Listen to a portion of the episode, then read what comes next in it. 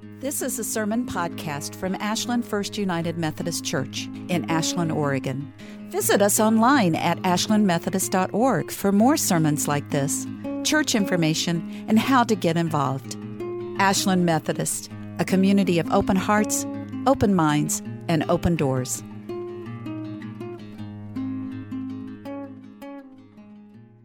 I always heard that story a little differently than other people did. I always thought that this man left and didn't follow Jesus. That's what I was, oh, that's what I was taught. But before then, I had believed that he left to go sell his possessions. And that's why he was sad. Because he had to let go of all those things before he could truly follow God. And then I heard the story differently, which has, I found out, the way most people see the story, and that I was actually sort of not with the majority in my understanding. Um, there's also, uh, that story can be used to say that God doesn't love rich people. I'm, you know, because if you've got all that, there's a lot of um, confusion about when we say that God is the Lord of the oppressed who has a preference for the poor, who looks out for the poor, that that necessitates that somebody has to be condemned, and so that should be the rich people. But that's not what happens in this story either. God looks, Jesus looks at the young man before him and says, and he loved him. So, oftentimes when we read things, we're trying to, that exclusionary piece can stop us from engaging it because we think we might, if we reinterpret or open our eyes to see something a little different, we might find ourselves in the unloved category. And we want to be the one that belongs. We want to be the good guy. We want to be the one that does the right thing. We don't want to be switching places with the people that we think aren't as good. And if you're caught in that either or paradigm, it's always about switching places somebody on top, somebody on the bottom. Is it possible for Jesus to love the rich man and the poor man both? Is it possible that the rich man and the poor man have different obstacles to overcome in order to be with God, in order to be disciples in the way of following the teachings of Christ. It can be both and. In accepting that God loves people who are wealthy, we do not have to then say God does not love the poor. In fact, we can hear the commandment to be present with the poor and see in the Bible the preference that God over and over draws towards the poor, not as a loss for the rich man in the measure of God's love, but simply a call to a kind of understanding of living in the world. That having riches is a distraction from following God. And it's just that simple that we cannot have eternal life together as a people if we have these either or paradigms where some of us suffer too much from, um, from lack and others suffer from too much of having. It is a danger to ourselves in both spaces.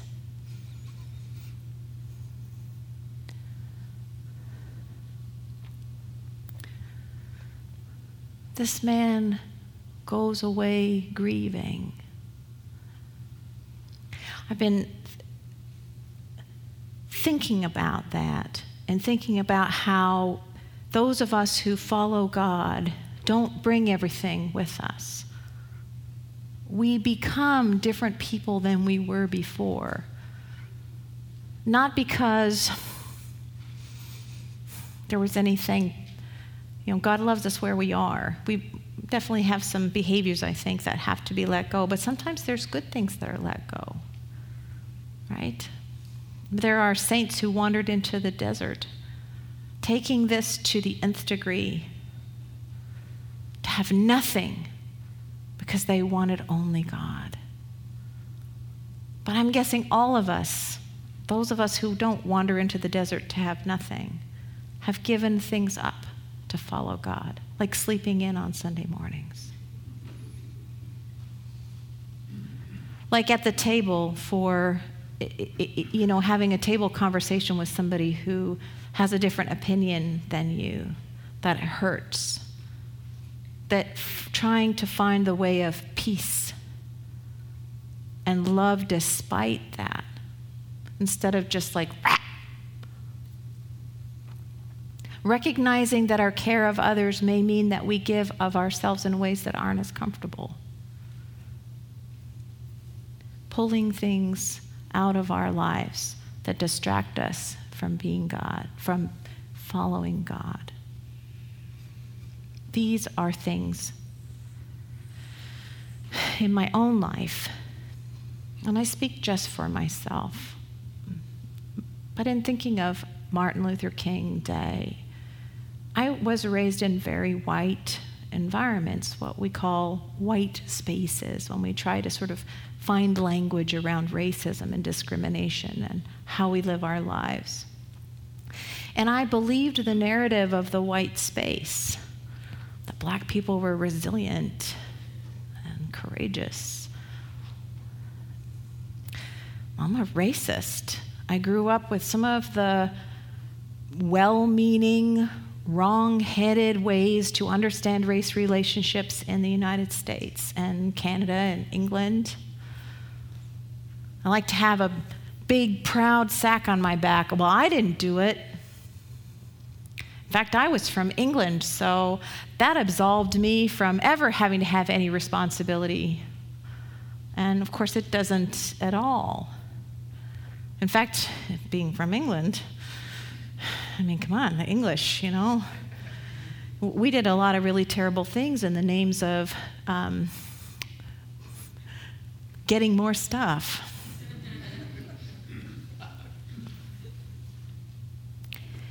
But I believed it partly because I really wanted to, partly because I didn't really know a lot of people of color, partly because I lived on the West Coast where the dynamics are a little different. And um, I considered myself to be non racist. I would have been one of those people who said, I don't see color. Meaning that I see you as the person you are and I love you as you are without realizing that in saying that, I'm like discounting their whole life experience. I'm not admitting to, I'm refusing to admit that there might be a space outside of whiteness. But I just didn't know. And then I went to seminary, and I lived on the East Coast for two years. It's not the same when you don't live in the white bubble no matter how well intended you are. And it was a tremendous shock to me.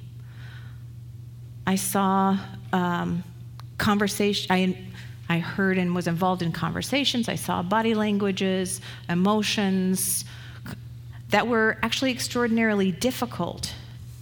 I remember speaking with one, we had one of the first classes we had to take was an intercultural class where we talked about this. It's really important, we got to talk about this and it was hard. And I remember saying to one of the black men in our uh, classes, we were kind of walking out, and he was saying, you know, well, what about you? You know, what's your what's your take on this? And I said, oh well, you know, we're you got to come to the West Coast. Nobody's racist there. the sad part, I believed it. I believed it. It, it just doesn't happen to be true. And so part of what I had to let go of and moving into ministry was um, all these things I held on to, these images about myself being in a certain space and other people being in a certain space, and grappling with my own racism, grappling with my classism, grappling with my feminism. What, what does that mean to have a perspective and a context? But it's hard to learn, especially when you want to hold on to, no, no, everything's good. And recognizing that my care and love for my sons and my worries for him for them growing up were vastly different than the black women that I shared my classes with and their care and love for their sons and the worries they had for them growing up. My nephew, who is uh, Hispanic, although I think he looks Italian, so you'd think he'd fit right into New Jersey, but he did not. And he, my mother is a pastor in her parsonage in Maryland. He was pulled over again and again and again and again and again on that road. Sometimes they'd pull him out of the car and make him sit on the side of the road while they. It, it was.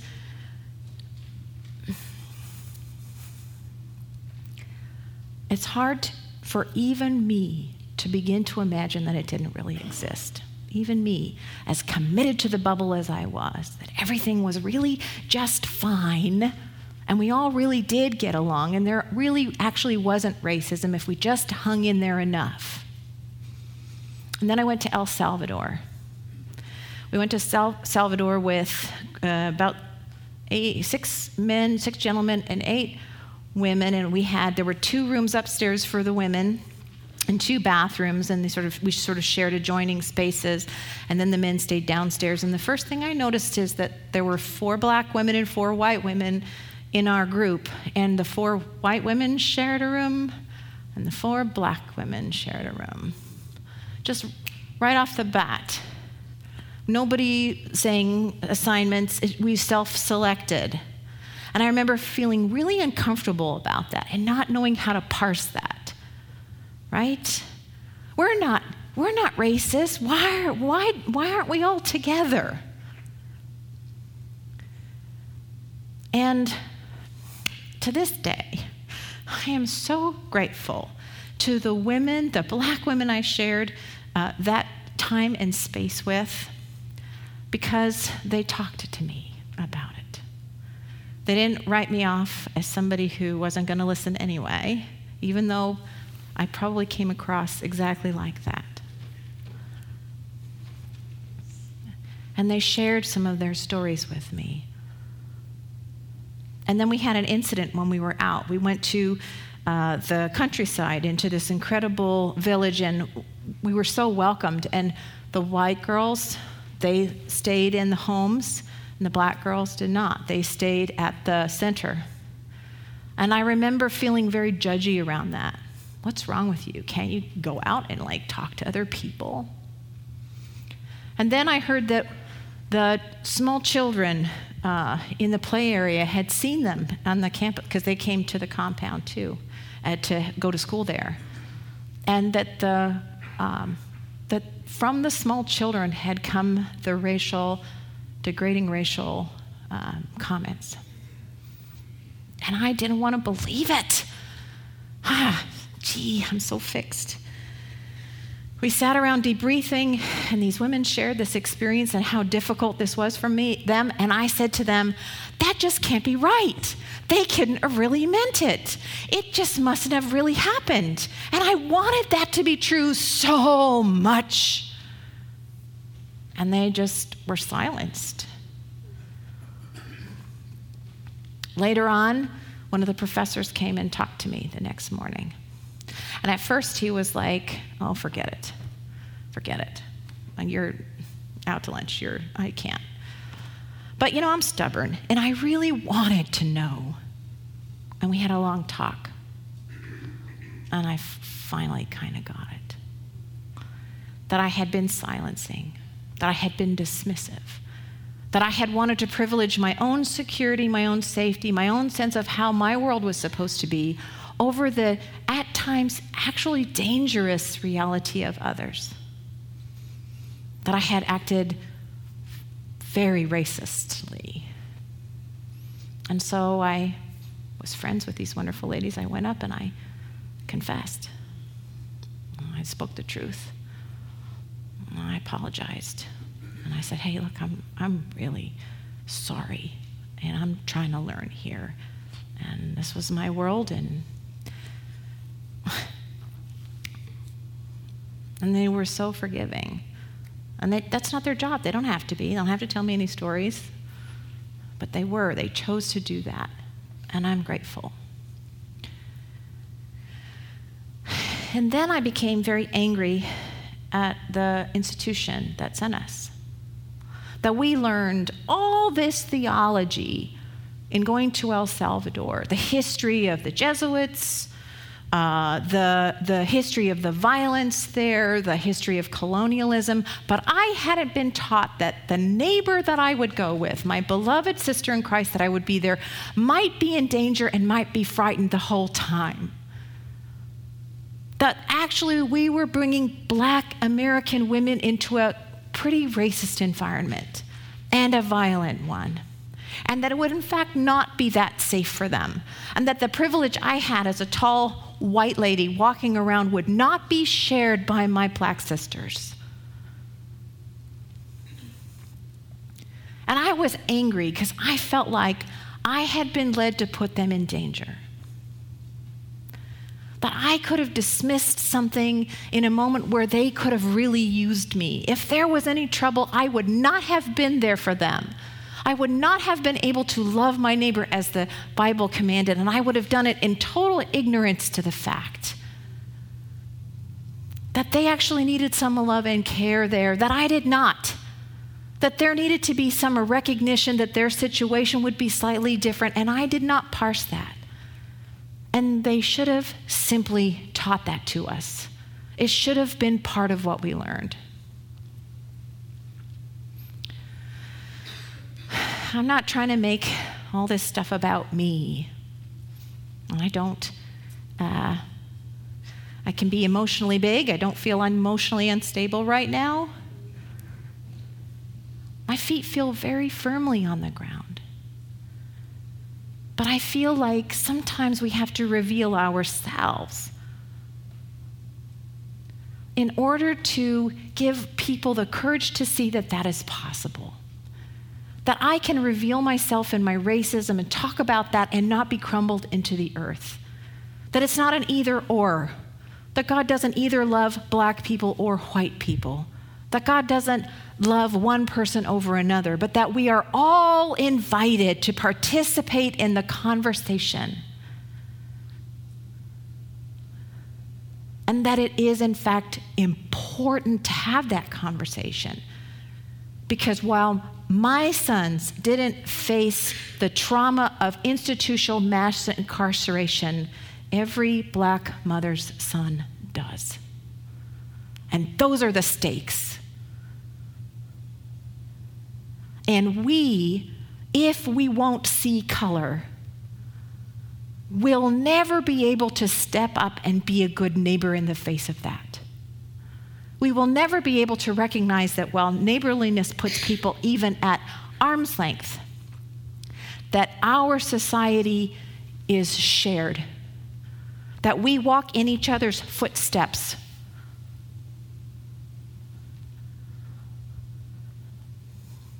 That being a brother and sister is different. And that's what we are actually called to be the Interfaith Clergy Circle is going to be sponsoring an evening where people have courageous conversations around race. I invite you to attend the supper and be willing to talk about it. Be willing to take a few slings and arrows, even. Remember that what you might be seeing is the wound and it might not be pretty and it not, might not feel good in the moment. But there is only one way to heal a wound, and that is that it must be addressed. And so I invite you to do that, to look beyond, as I did, from wherever you are. So, I had a whole story to tell you about the baptism of Jesus Christ. I'm actually far too terrified to, tie, to climb up this ladder. I like to challenge myself with things that I'm terrified of, but in this case, I'm going to lean on prudence. but I leave you with this thought to baptize means to dip in. We have a very fancy extended meaning system for that word. It simply means to dip in. John the Baptist says, I am going to dip you in the water. But one who is coming is going to dunk you in the Holy Spirit. when we have courageous conversations, when we claim our faith deeply, we have the grounding, the place from which we can get dunked in the Holy Spirit. Get dunked. Let Christ dunk you. Be courageous in living the love of neighbor, brother, sister, Christian family. Be white if you're white, be Hispanic. If you're Hispanic, claim who you are. And know that you are loved. And know that, like the story, you may have to do some grieving, as I did, letting go of the perfect world I wished for to navigate the holy world that God had called me into. Praise be to God. Let us take a minute and just reflect.